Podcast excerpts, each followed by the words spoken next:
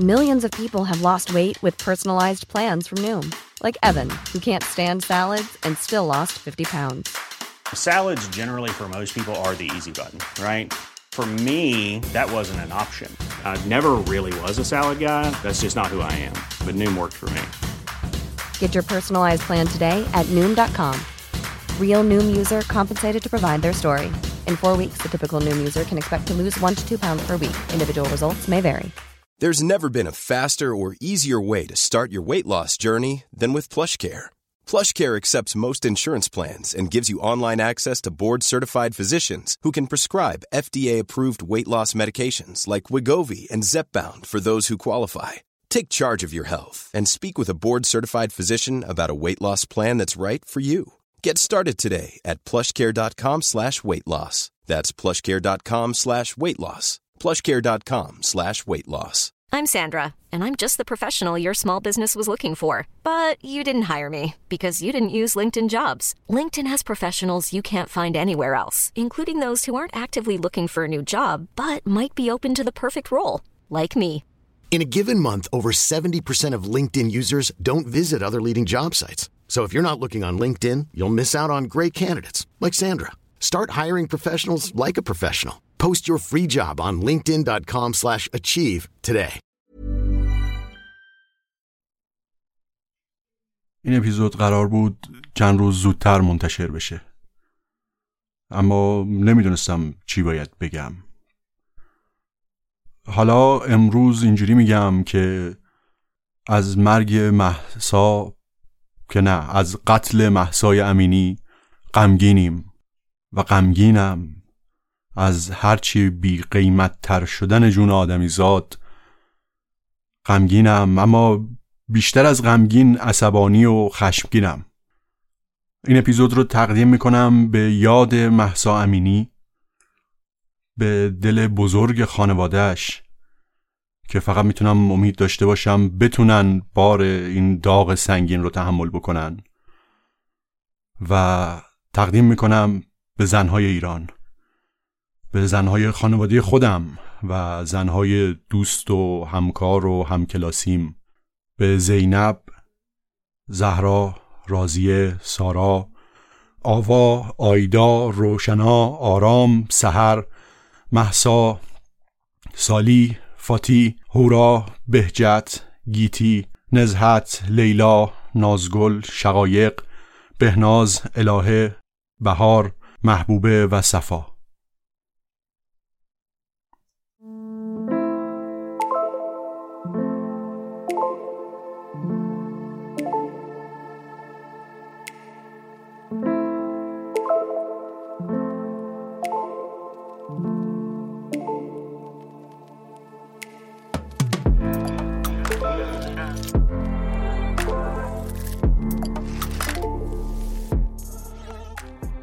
سلام. من عباس سیدینم و این اپیزود 34 از پادکست پرسه است.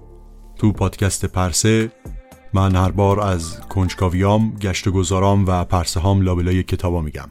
اپیزود 34 پرسه و قسمت آخر از پرونده ریشه های اخلاق در شهریور 1401 منتشر میشه. با شروع این پرونده من از شما خواستم که از پادکست پرسه پشتیبانی مالی بکنید. خیلی ممنون از شما از همه کسایی که توی این مدت از پادکست پشتیبانی کردن. لینک های پشتیبانی مالی رو هم توی وبسایت پرسه می‌تونید پیدا بکنید و هم توی توضیحات پادکست.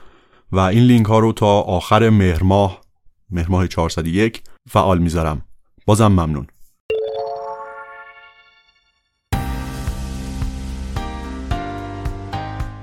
اسپانسر این اپیزود انتشارات بذر خرده. بذر خرد تو زمینه روانشناسی و توسعه فردی کتابای خوبی منتشر می‌کنه.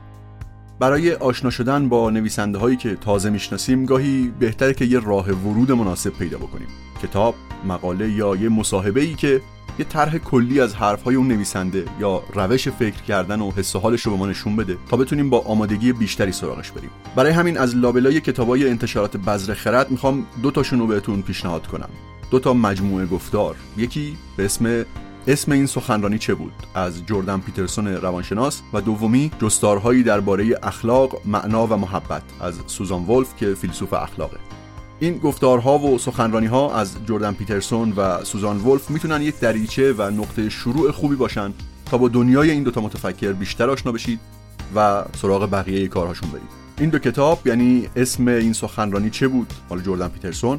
و جستارهایی درباره اخلاق معنا و محبت از سوزان ولف رو هر دو رو می‌تونید از وبسایت جیهون تهیه بکنید. با آدرس jhun.net آدرس وبسایت و اینستاگرام جیهون رو تو توضیحات پادکست روی هر اپلیکیشنی که اون رو میشنوید می‌تونید ببینید.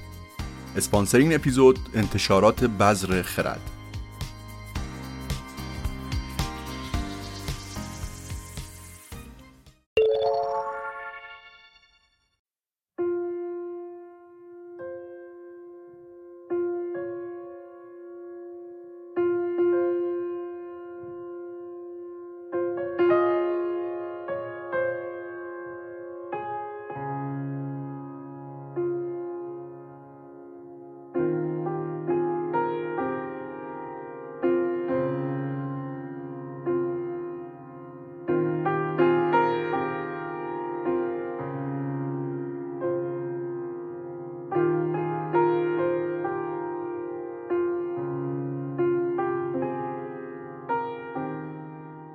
اپیزودهای قبل حرف از احساسهای اخلاقی بود اما چرا احساسهای اخلاقی؟ چرا نگیم غریزه؟ گاهی تصوری که از خودمون داریم این شکلیه که ما یک جایی در مسیر تکامل تونستیم از غریزه هامون عبور بکنیم و به یک چیز پیچیده تری مثل کنترل اخلاقی دست پیدا بکنیم یعنی بتونیم میل هامون رو غریزه هامون رو کنترل بکنیم اما حیوونا که کنترل ندارن مثل یه ماشین که دکمه خاموش روشنشو بزنی تحت سلطه غریزه هستن. شنیدیم که وقتی کسی یه رفتار خیلی زشتی می‌کنه به حیوان تشبیهش می‌کنیم. میگیم مثل یه حیوان رفتار کرد. یعنی هیچ کنترلی روی امیالش نداشت. اما خب این درست نیست. آیا هر گربه ای که یه موشی پیدا می‌کنه کورکورانه میره دنبالش؟ آیا گربه ها هیچ اصطلاحا انتخابی ندارن که این موشو دنبال بکنم یا نه؟ هیچ کنترلی روی میل به شکار ندارن؟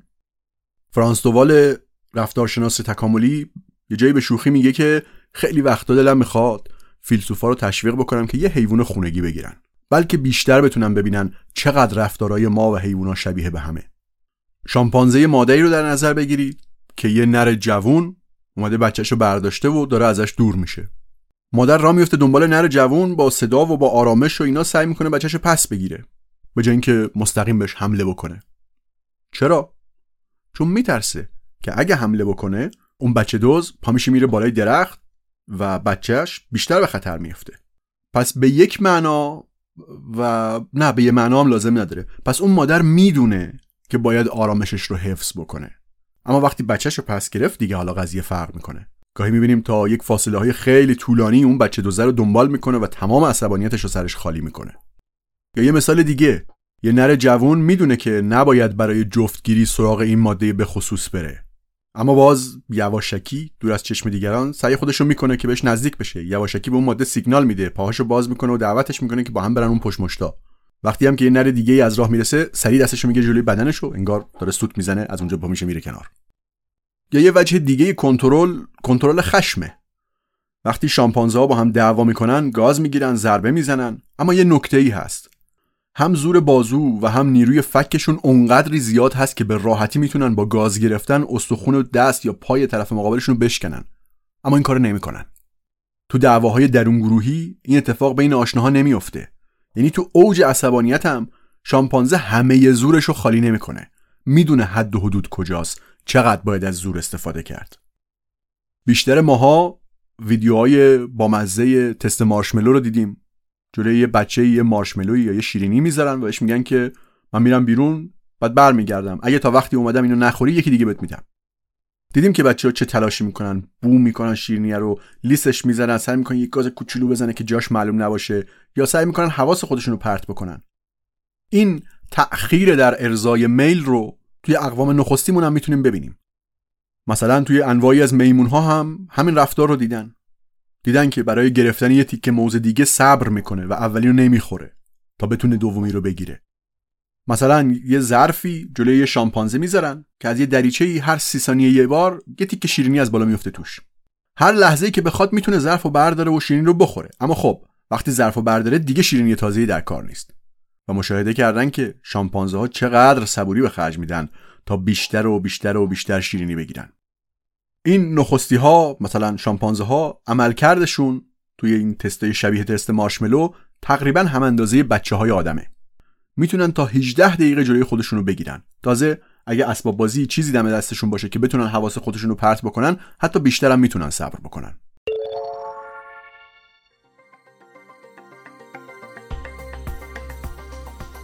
اسپانسر این اپیزود کاوه نگاره اگه شما سرویس آنلاین یا mobile application دارین احتمالا براتون پیش اومده که سرویستون down بشه یا کند بشه. و خب خیلی بهتره که بتونید قبل از کاربراتون از این موضوع مطلع بشین تا جلوی یه تجربه کاربری یا user experience نامناسب رو بگیرید یا سریعتر جبرانش بکنید.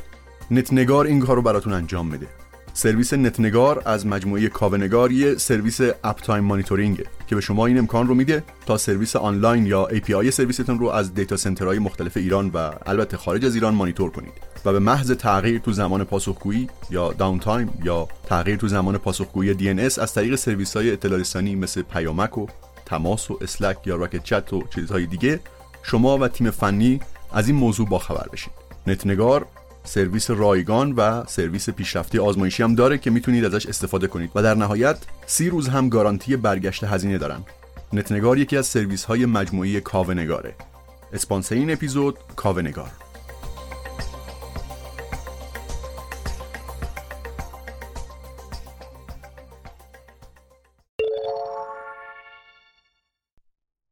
ما آدما هم از زنجیره طولانی از جوامع نیاکانمون اومدیم.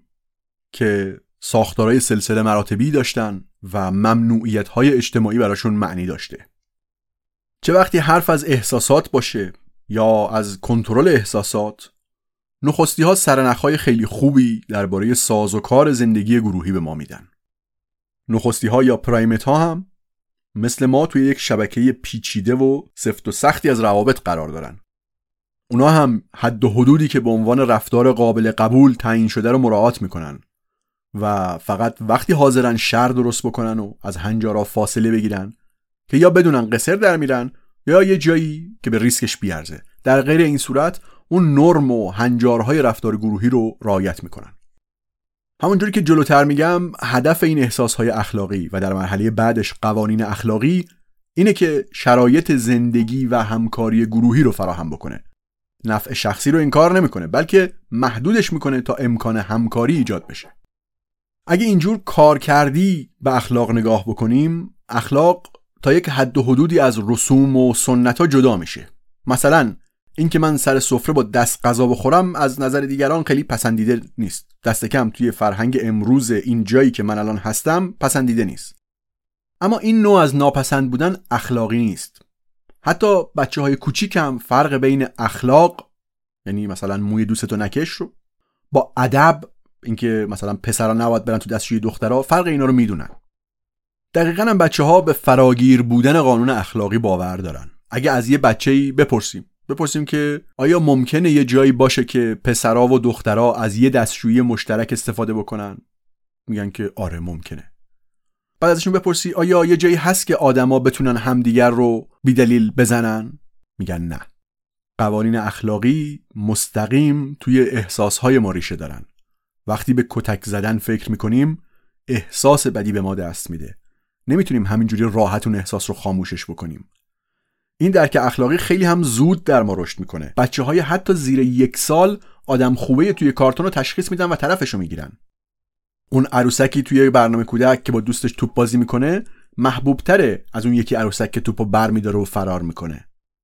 از سنین خیلی کم بچه یاد می‌گیره که زدن یا گاز گرفتن خواهر برادرش با واکنش گریه و ناراحتی اون برادر خواهر و همینطور با کلی عواقب بد همراهه. اکثریت قریب به اتفاق بچه ها به جز اونایی که بعدا بزرگ میشن و تبدیل به سایکوپت ها میشن اصلا از دیدن گریه خواهر برادرشون خوششون نمیاد. دیگه اینکه وقتی یک چنین اتفاقی میفته بازی به هم می‌خوره. تفریح و خوشگذشتن تموم میشه. و سوم اینکه بالاخره اون مامان یا بابای عصبانی از راه می‌رسه و موقع تنبیه میشه. وقتی میگیم این احساس های اخلاقی مثل همدلی از سنین خیلی پایین تو بچه ها رشد می‌کنن خیلی تعجب می‌کنن. دلیلش هم اون چیزیه که تو اپیزود اول گفتم. اینکه تصویر غالب برای خیلی ها اینه که ما آدما خودخواه و سنگدلیم و فقط یک لایه نازکی از تمدن است که ما رو از وحشیگری جدا می‌کنه. و بعد باور دارن که کار والدین اینه که به سختی این قوانین تمدن رو علا رقم اون تمایلات اصلیمون به ما یاد بدن. اما ظاهرا به نظر می‌رسه که تصویر درست دقیقا برعکس اینه. بچه از اول درک اخلاقی داره که بخش عمده و بزرگیش از زیست شناسیش میاد. ما آدما به صورت خودکار به دیگران توجه می‌کنیم و جذب آدمهای دیگه میشیم. مثل همه نخستی ها احساسای دیگران روی ما اثر می‌ذاره. دیدید که یه سگ بزرگ با یه سگ فسقلی بازی می‌کنه. به محض اینکه سگ کوچیکه یک نشونه ای از درد یا ناراحتی بروز میده سگ گنده دست از بازی می‌کشه. این یعنی همدلی.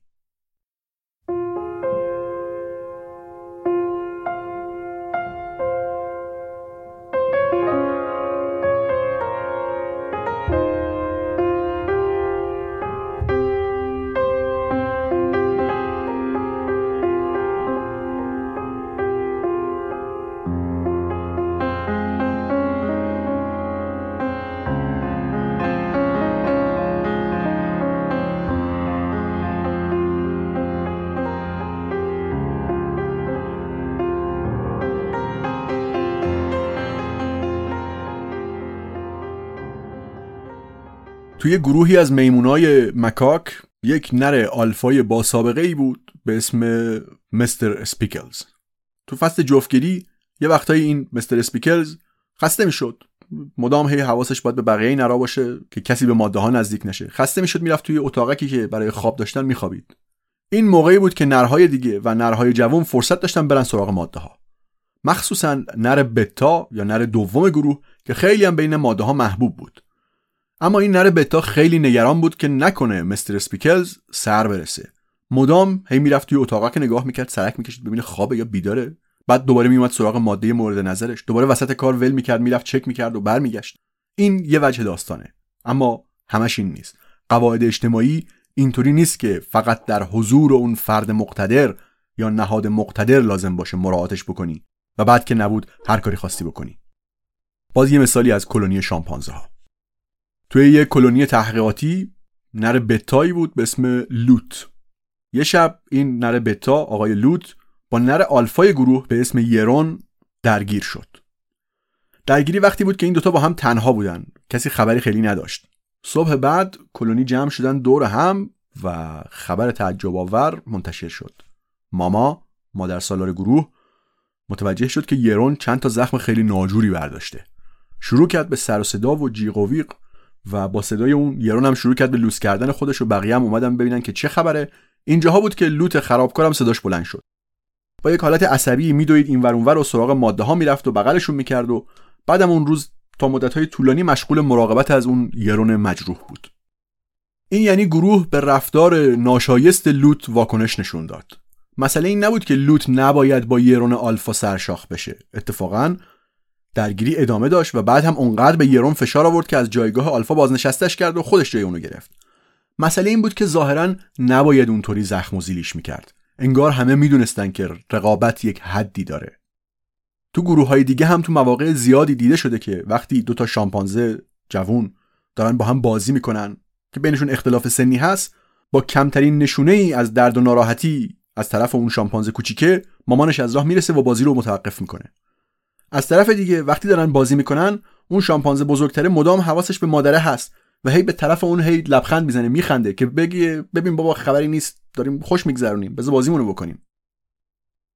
به طور خلاصه اینجوری میشه گفت که دو تا عامل هست که اصول رفتار اجتماعی رو توی گروه های نخستی ها پشتیبانی می‌کنه یکی همدلی و میل به رابطه خوب که از درون فرد هست و باعث میشه از تنش و زور و خشونت بیجا و غیر ضروری اجتناب بکنه.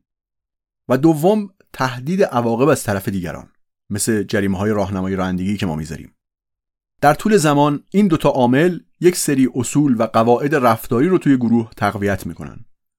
و این اصول و قواعدی که اجازه میده دو نفر با توانایی های متفاوت بتونن با هم کنار بیان. مثل نرها و ماده ها یا جوونا و بالغ ها یک چارچوب مشترکی شکل بگیره بین اینها و بتونن کنار هم زندگی بکنن. اما یه قدم برگردیم عقبتر. تا اینجا گفتیم که این شواهد و این ایده ها به ما میگن احساسهای اخلاقی در درون ما تکامل پیدا کردن و مکانیزم های رفتار جمعی باعث میشه که بتونیم گروهی زندگی بکنیم. اما خب سوال بعدی اینه که اصلا چرا؟ چرا همه اینا به وجود اومده؟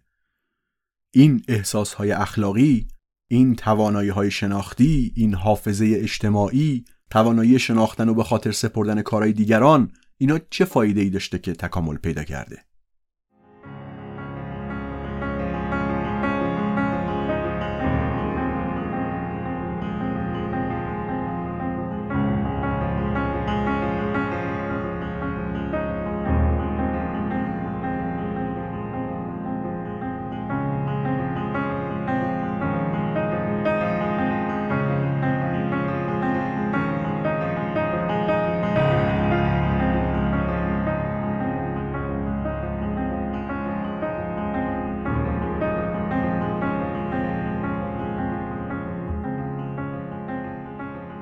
دو تا از دیدگاه های کلی درباره اخلاق اینا هستن.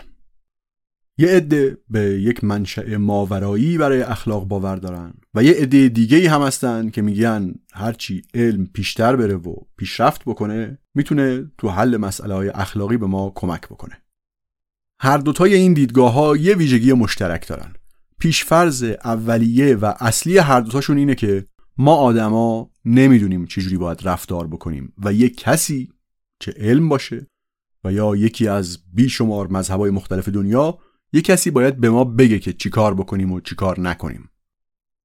اما یه دیدگاه دیگه می‌تونه این باشه که اخلاق مثل ریاضی بر مبنای یه سری اصول موضوعه و نظام منطقی شکل نگرفته بلکه از دل رابطه ها و کنش و واکنش های هر روزه و هر روزه و هر روزه در طول تکامل خلق شده.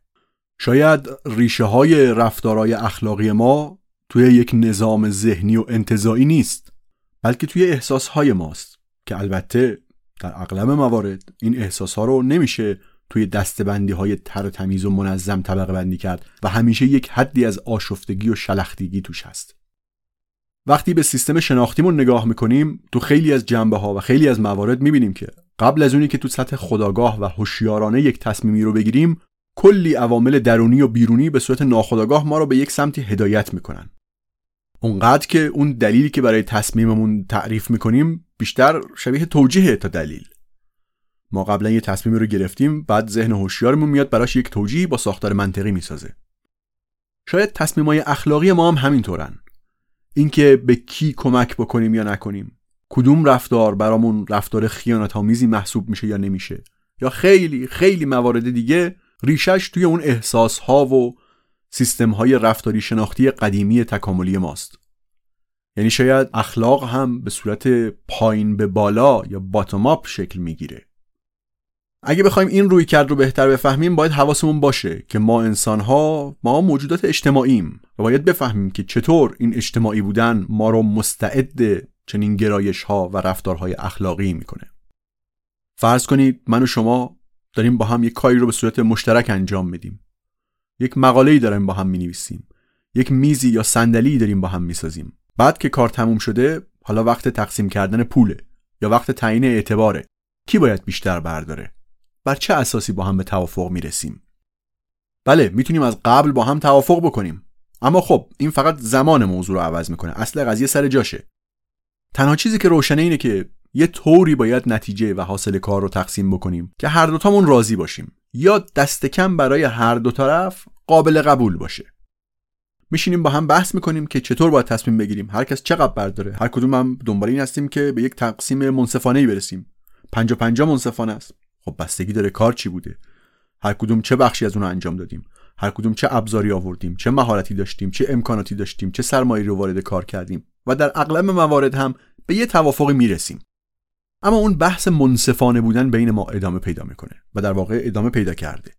از روز ازل دنبال این بودیم که بفهمیم چطوری نتایج کارامون رو منصفانه تقسیم بکنیم. هیچ کدوم از ما دوست نداره با کسی همکار بشه که وقت انجام کار از زیر بار شونه خالی می‌کنه بعد موقع تقسیم نتیجه سر کلش پیدا میشه. چه جوری با هم همکاری بکنیم؟ How would you like to look five years younger? In a clinical study, people that had volume added with Juvederm Voluma XC in the cheeks perceived themselves as looking five years younger at six months after treatment. Look younger, feel like you. Add volume for lift and contour in the cheeks with Juvederm Voluma XC. Reverse signs of aging by adding volume to smooth laugh lines with Juvederm Volure XC. For important safety information and to find a licensed specialist, visit juvederm.com. That's J U V E D E R M.com. Not for people with severe allergic reactions, allergies to lidocaine, or the proteins used in Juvederm. Common side effects include injection site redness, swelling, pain, tenderness, firmness, lumps, bumps, bruising, discoloration, or itching. There's a risk of unintentional injection into a blood vessel, which can cause vision abnormalities, blindness, stroke, temporary scabs, or scarring. Talk to a licensed specialist to find out if it's right for you. I'm Sandra, and I'm just the professional your small business was looking for. But you didn't hire me because you didn't use LinkedIn jobs. LinkedIn has professionals you can't find anywhere else, including those who aren't actively looking for a new job but might be open to the perfect role, like me. In a given month, over 70% of LinkedIn users don't visit other leading job sites. So if you're not looking on LinkedIn, you'll miss out on great candidates like Sandra. Start hiring professionals like a professional. Post your free job on linkedin.com/achieve today.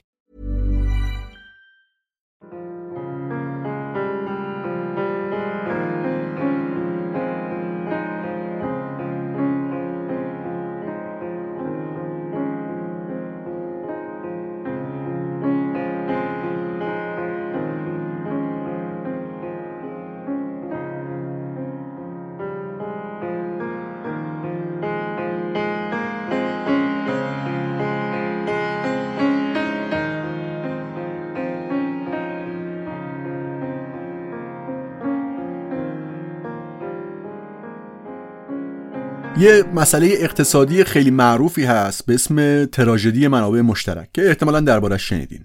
ماجرا از مقاله شروع شد که گرت هاردین اکولوژیست توی سال 1968 نوشت به همین اسم اسم تراژدی منابع مشترک. یک حکایتی رو مطرح می‌کنه.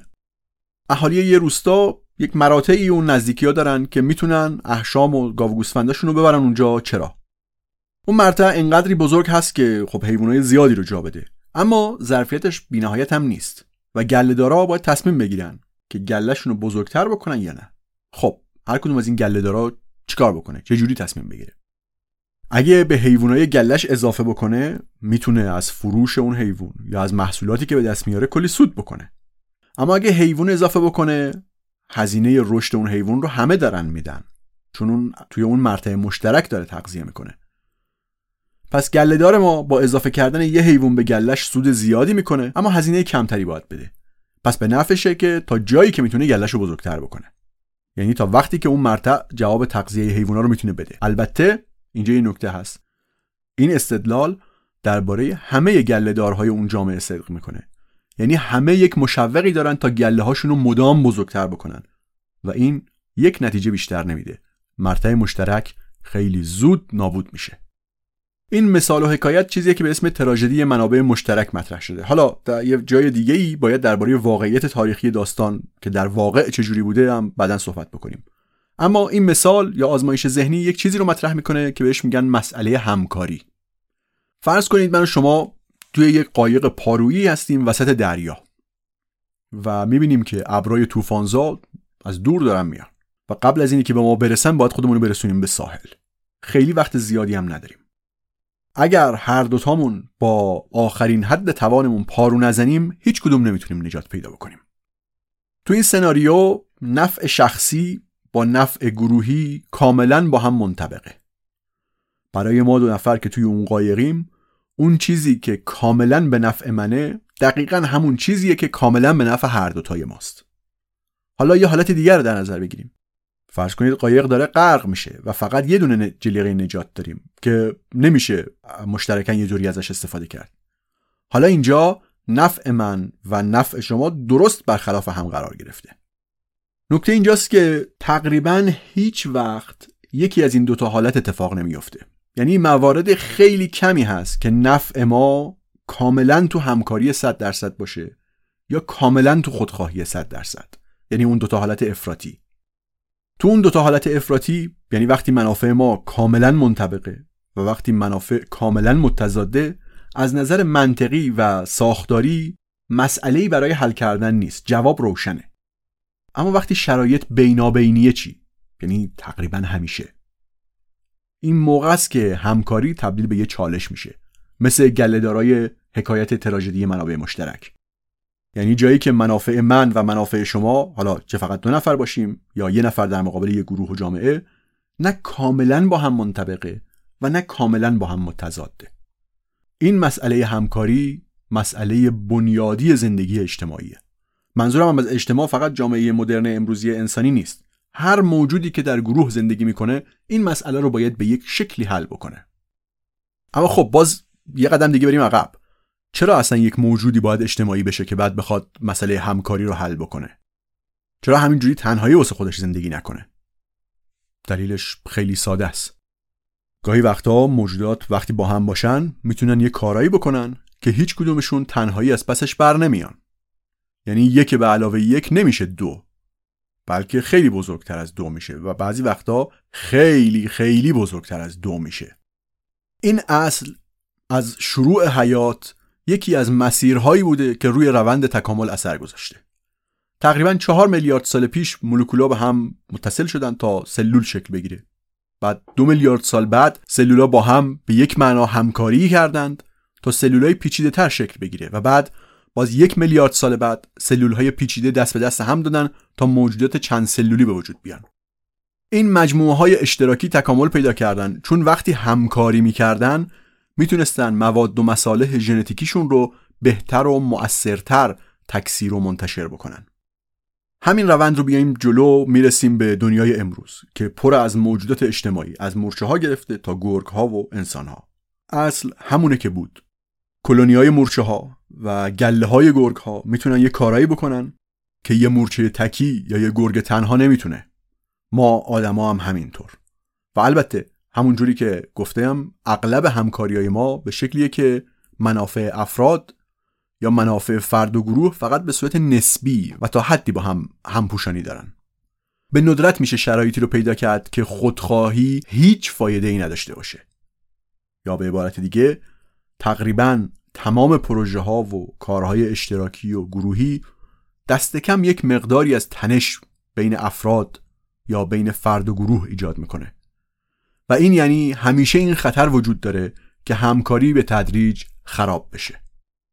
تنش بین منافع افراد یا بین منافع فرد و گروه رو اسمشو می‌ذاریم مسئله همکاری. این مسئله همکاری تو جاهایی هست که حتی خیلی فکرش هم نمی کنیم و نکته و درس مهم اینه که حتی کمترین ساده ترین و پایه‌ای ترین کدهای رفتاری مثل آداب معاشرت مثل تهاجمی رفتار نکردن همه اینا هم یک فرمی از همکاریه و نباید اینا رو مسلم فرض بکنیم. چه تو گونه خودمون گونه انسانها و چه تو گونه های دیگه موجودات.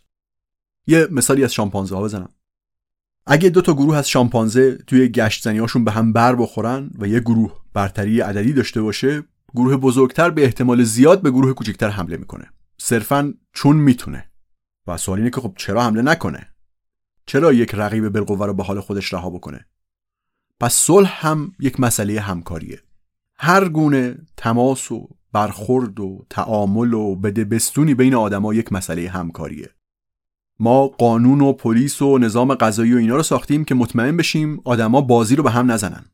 چون تقریبا هر نوع برخورد و تعامل و بده بستونی بین ما از اون نوعیه که بین منافع دو طرف یک تنشی هست. یعنی همون حرف اول. به ندرت منافع من و منافع تو کاملا بر هم منطبقه. همیشه یک شرایطی هست که من یا تو می‌تونیم در کوتاه مدت یا حتی در میان مدت از اون دیگری بهره ببریم موسود بکنیم. اگر اینجوری نگاه بکنیم اخلاقیات به یک معنی می‌تونه یه مسئله باشه که علم در موردش بررسی می‌تونه بکنه. انتخاب طبیعی توضیح میده که چطوری نخستی های هوشمندی که زبان دارن بدن بدون مو دارن و روی دو تا پا راه میرن تکامل پیدا کردن. اما خب اخلاقیات از کجا آمده خود داروین هم به این مسئله خیلی فکر کرده بود. همونطور که تو اپیزودهای قبل گفتم یه برداشت نادرست از انتخاب طبیعی این بود که هر کی قوی تر باشه برنده میشه. یا به عبارت دیگه انتخاب طبیعی به خودخواهی پاداش میده. کسی که بتونه تمام منابع رو دست خودش بگیره و هر رقابتی رو از بین ببره بهتر می‌تونه بقا پیدا بکنه و تکثیر بکنه و بعد دنیا رو پر کنه از فرزندای مثل خودش خودخواه. پس چرا اخلاق نه به معنای قوانین اخلاقی البته بلکه به معنای گرایش ها و احساس های اخلاقی چرا تکامل پیدا کرد؟ جوابی که حالا می‌تونیم بهش برسیم اینه که اخلاق به عنوان مجموعی از راه حل ها تکامل پیدا کرده که مسئله همکاری رو حل بکنه. احساس های اخلاقی یک مجموعه ای از تطابق ها و ساختارهای مغزی شناختی هستند که اجازه میدن موجودات از منافع همکاری بهره ببرن.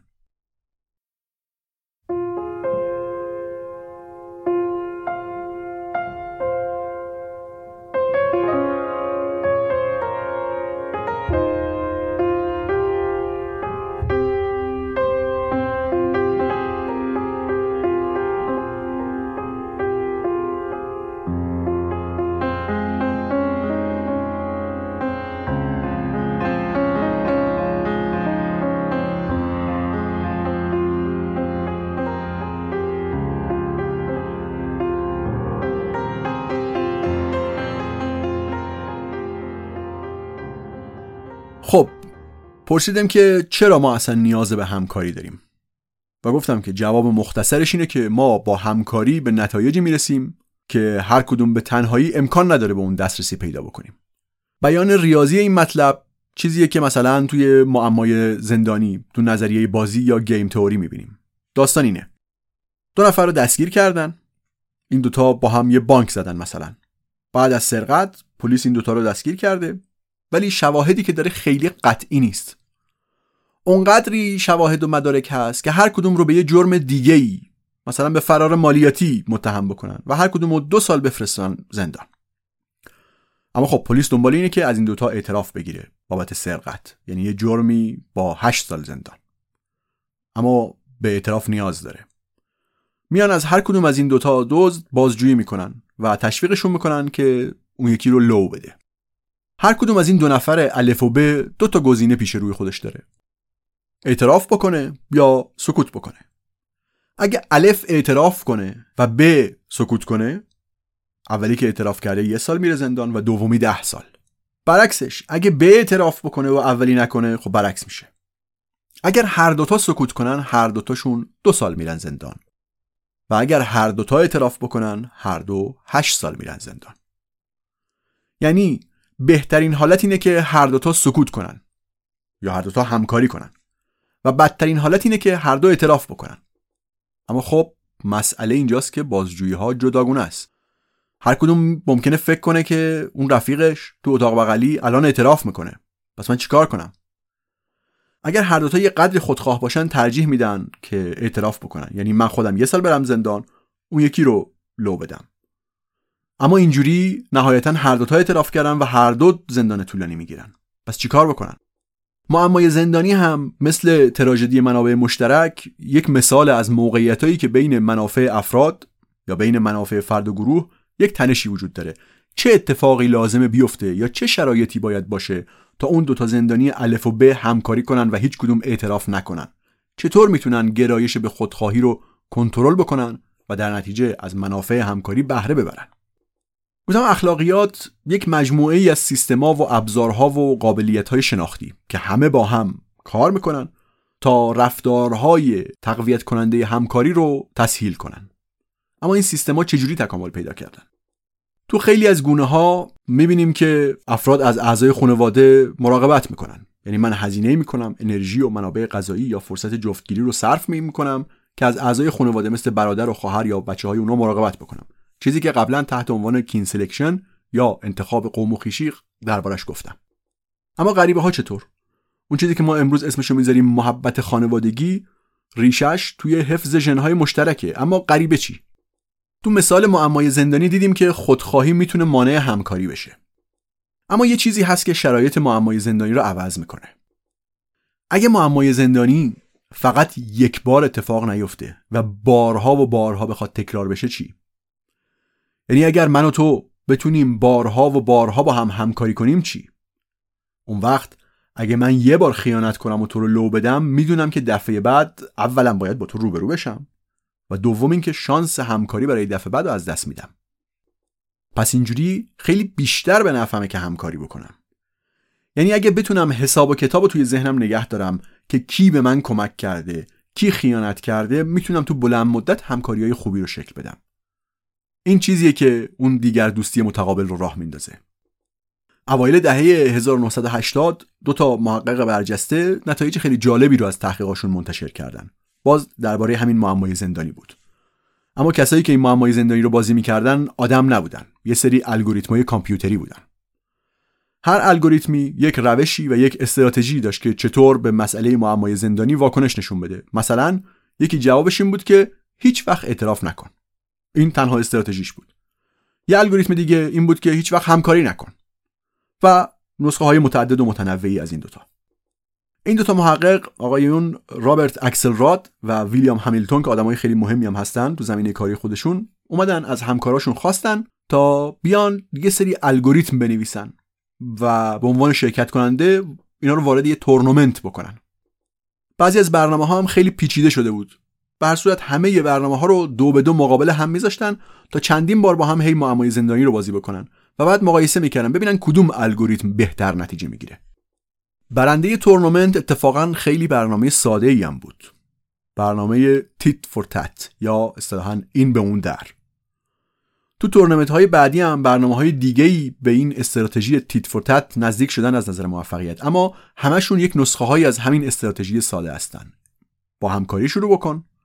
اگه دور اول طرفت خیانت کرد تو هم دفعه بعد خیانت کن. اگر نکرد تو همچنان همکاری بکن. ما آدما می‌تونیم استدلال بکنیم و با دلیل آوردن به چنین نتیجه برسیم. مثلا من می‌تونم بگم فلانی این بار به من خیانت کرد. پس احتمال این که دفعه دوم هم خیانت بکنه هست. پس من با اون همکاری نمی‌کنم. یا برعکسش می‌تونیم پیش خودمون بگیم که اگر من این بار بهش خیانت بکنم دفعه بعد اون با من همکاری نمی‌کنه و ضرر می‌کنم. پس بهتر خیانت نکنم. اما راستش ما معمولا نیازی به این استدلالا نداریم چون احساس هایی داریم که جای این فکر کردن رو می‌گیره. یعنی همه اون حرفایی که اپیزود قبلی زدم. اگه طرف مقابلم به من خیانت بکنه خیلی قبلتر از اینکه بخوام استدلال کنم و به این نتیجه برسم که من دیگه باهاش همکاری نمی کنم احساس های خشم و نفرت همین نتیجه رو در من ایجاد می‌کنه. یا قبل از اینکه بخوام تصمیم به خیانت بگیرم شرم جلوی من رو می‌گیره. اقوام تکاملی نزدیکمونم از این همکاری های مشروط دارن. و اونا هم تا جایی که ما می‌دونیم استدلال نمی‌کنن. یه آزمایش معروفی درباره به اشتراک گذاشتن غذاها نشون می‌داد که شامپانزه های بالغ ترجیح میدن غذاشون رو با کسی شریک بشن که تازگی با هم معاشرت کردن. یعنی مثل وقتی که کنار هم میشینن و شروع می‌کنن به تمیز کردن بدن و پاک کردن موهای هم از حشره ها در چنین حالتی راحتتر با هم غذاشون رو شریک میشن. یا وقتی یک کسی به غذاشون نزدیک میشه اگه اون تازگی ها با اون فرد معاشرت کرده باشن کمتر احتمال داره اعتراض بکنن. حتی پستاندارای دورتر هم نمونه هایی از این همکاری مشروط دارن. تو اپیزودهای قبل درباره خفاشایی گفتم که به بچه های خودشون به بچه های همسایه غذا میدن به شرط اینکه همسایه هم همین کار رو بکنه. اینا نشون میده که توانایی های شناختی و سیستم های احساسی که ما رو به سمت همکاری هدایت می‌کنه از اعقاب تکاملیمون به ما رسیده.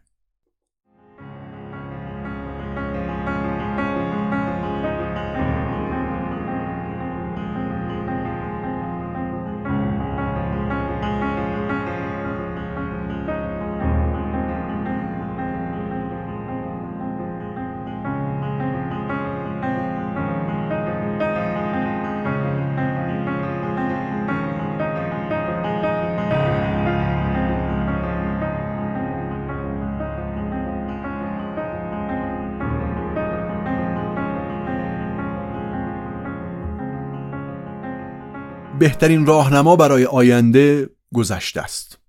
اگه من قبلا خیلی مفصل و طولانی با تو همکاری کرده باشم این نشون میده که در آینده رابطه همکاری ما احتمالا چجوری قراره باشه.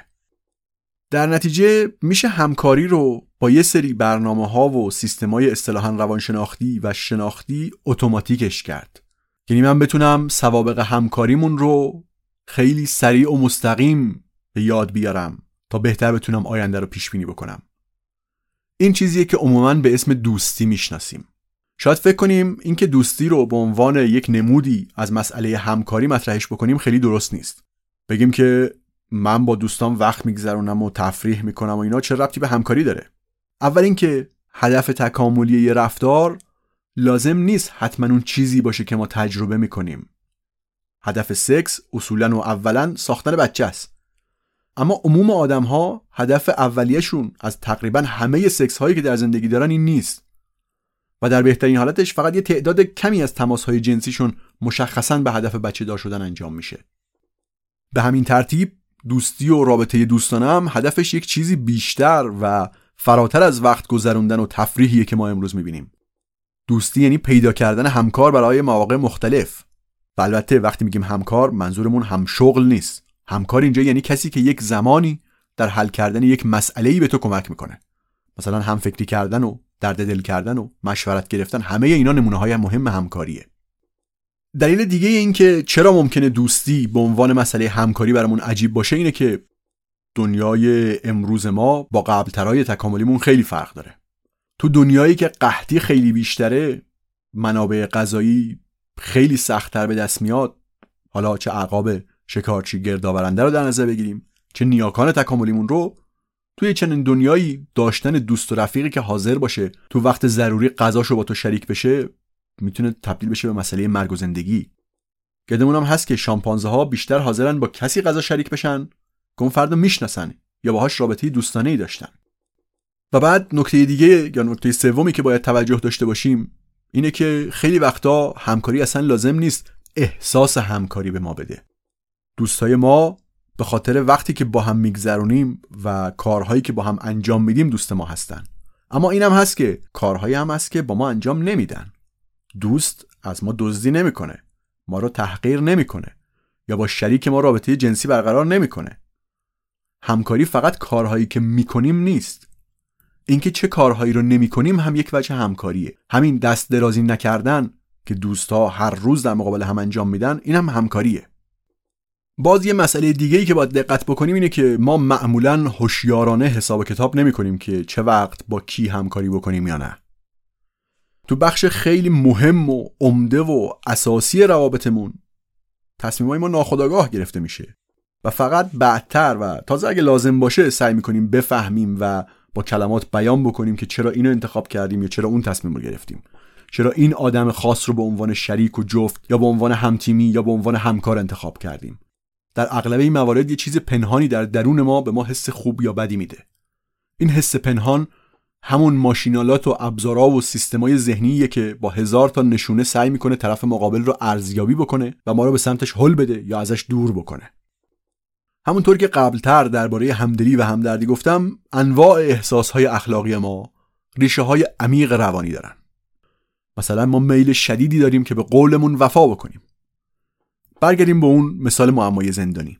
اگه اون دو نفری که رفتن و از بانک دزدی کردن بتونن از قبل به هم قول بدن که در صورت دستگیری ساکت میمونن و اعتراف نمی‌کنن چی؟ اما خب قول دادن راحته. عمل کردن به قولی که سخته. و اگه یه راهی بود که ما بیشتر میل داشتیم به قولمون وفا کنیم اون وقت همکاری بین اون دو نفر راحت تر می‌شد. دقیقا هم همینطوره. ما ناخداگاه میل داریم که دیگران رو راضی بکنیم. به قولمون وفا بکنیم خیانت نکنیم. شکستن عهدها برامون سخته. همون چیزی که اسمشو می‌ذاریم عذاب وجدان. لازم نیست کسی از بیرون به تو بگه که شکستن عهد کار بدیه. خودت می‌دونی که بده از طرف دیگه ماها خیلی خیلی به اعتبار اجتماعیمون حساسیم. این هم مثل میل به راضی کردن دیگران و میل به وفای به عهد جزو ابزارهاییه که باعث میشه ما بتونیم راحتتر با هم همکاری بکنیم. اعتبار و شهرت ما بین آدم های دور برمون به بقیه کمک می‌کنه که خیلی سریع و مؤثر و با راندمان بالا تصمیم بگیرن که با ما همکاری می‌کنن یا نه. این همکاری که هی میگیم هم منظور انجام پروژه های بزرگ کاری نیست. همین که همسایه ها هوای همو دارن میشه همکاری. پس تو هر گروه اجتماعی یکی از کارهای خیلی مهمی که آدما باید با هم انجام بدن اینه که مدام با هم درباره بقیه حرف بزنن و این کارو می‌کنن. غیبت می‌کنن. کی چی کار کرد؟ چرا؟ چطور؟ بقیه واکنششون بود. اونا چرا؟ همه این حرف ها برای اینه که ما مدام یک تصویری از خودمون و آدمهای دوروبرمون داریم و مدام اعتبار و جایگاه و عملکرد خودمون و دیگران رو میسنجیم. چون همین فردا تو صف نونوایی همسایه‌ای که دیروز حرفش بود از شما می‌خواد که جاشو توی صف نگه دارین تا بره سبزی بخره. و شما باید بدونین که چقدر و تا کجا باید با این آدم همکاری بکنید. تا کجا میشه همکاری کرد باش غیبت کردن جزو پایه های زندگی اجتماعیه. بعضی تخمینا نشون میده که آدما تا 65 درصد از حرفاشون درباره کارهای خوب و بد بقیه است. این غیبت کردن به یک معنی به ما کمک می‌کنه تا اعتبار دیگران رو بسنجیم و کمک می‌کنه که رفتار خودمون رو کنترل بکنیم. وقتی من می‌دونم که کار و حرکت اشتباه هم خیلی سریع به گوشت همه می‌رسه و رسوا میشم بیشتر مراقبم تا کار بدی نکنم. این همون کنترل اجتماعیه که مثل هر چیز دیگه جنبه های خوب و بدی داره. اما ریشش توی همون مسئله همکاریه. تقریبا همه لحظات زندگی ما در حضور دیگران اتفاق میافته و در تمام این لحظات کلی قوانین و مقررات ناگفته و نانوشته داریم. رعایت این قوانینه که باعث میشه بتونیم با یک حد اقلی از نظم و آرامش کنار هم دووم بیاریم. احساس شرم هم از همینجا میاد.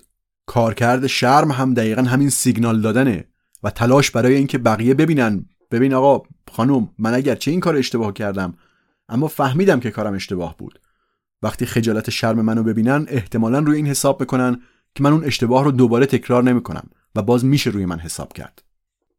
اون دوتا دزدی که توی معمای زندانی دیدیم اگه به هم اهمیت بدن اگه به اعتبار خودشون اهمیت بدن و اگه احساس شرم داشته باشن اگه میل به جبران لطف داشته باشن اگر میل به انتقام داشته باشن یعنی خیلی از چیزایی که اسمشون رو می‌ذاریم احساسهای اخلاقی اون وقت خیلی راحت تر می‌تونن به اون نقطه بهینه برسن. احساسهای اخلاقی ما و همه پیامدهای رفتاری که داشتن اصلا برای این تکامل پیدا کردن که مسئله همکاری رو حل بکنن. این پرونده یه اشاره مختصری بود به ریشه های اخلاق. یه طرح کلی و ابتدایی.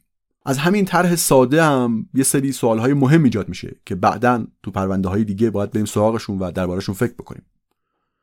مثلا اینکه چرا قوانین اخلاقی تو جوامع مختلف با هم فرق دارن؟ بله همه جا همدلی و همدردی و مهربونی و همکاری و جریمه و مجازات و خیلی چیزای دیگر داریم. اما فقط به عنوان یه مثال چرا توی یک جامعه ای هنجار اینه که یه مرد می‌تونه چند تا زن بگیره؟ توی جامعه دیگه ای چند تا زن گرفتن تابوه. و توی یه جامعه دیگه ای چند همسری حسالی برعکسش یه زن می‌تونه چند تا شوهر داشته باشه. این تنوع قوانین از کجا میاد؟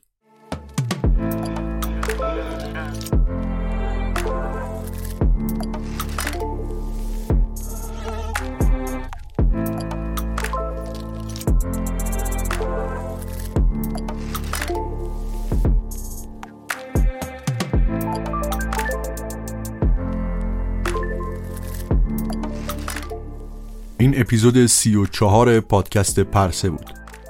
ممنون از شما که پرسه رو میشنوید و به دوستاتون معرفی می‌کنید. ممنون از همه کسایی که توی این مدت از پادکست پرسه پشتیبانی مالی کردن.